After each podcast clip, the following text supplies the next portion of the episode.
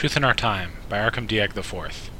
Chapter 30 Megacity 1 Part 2 As the siege prolonged, the food shortages got worse, and even drinkable water began to be a problem.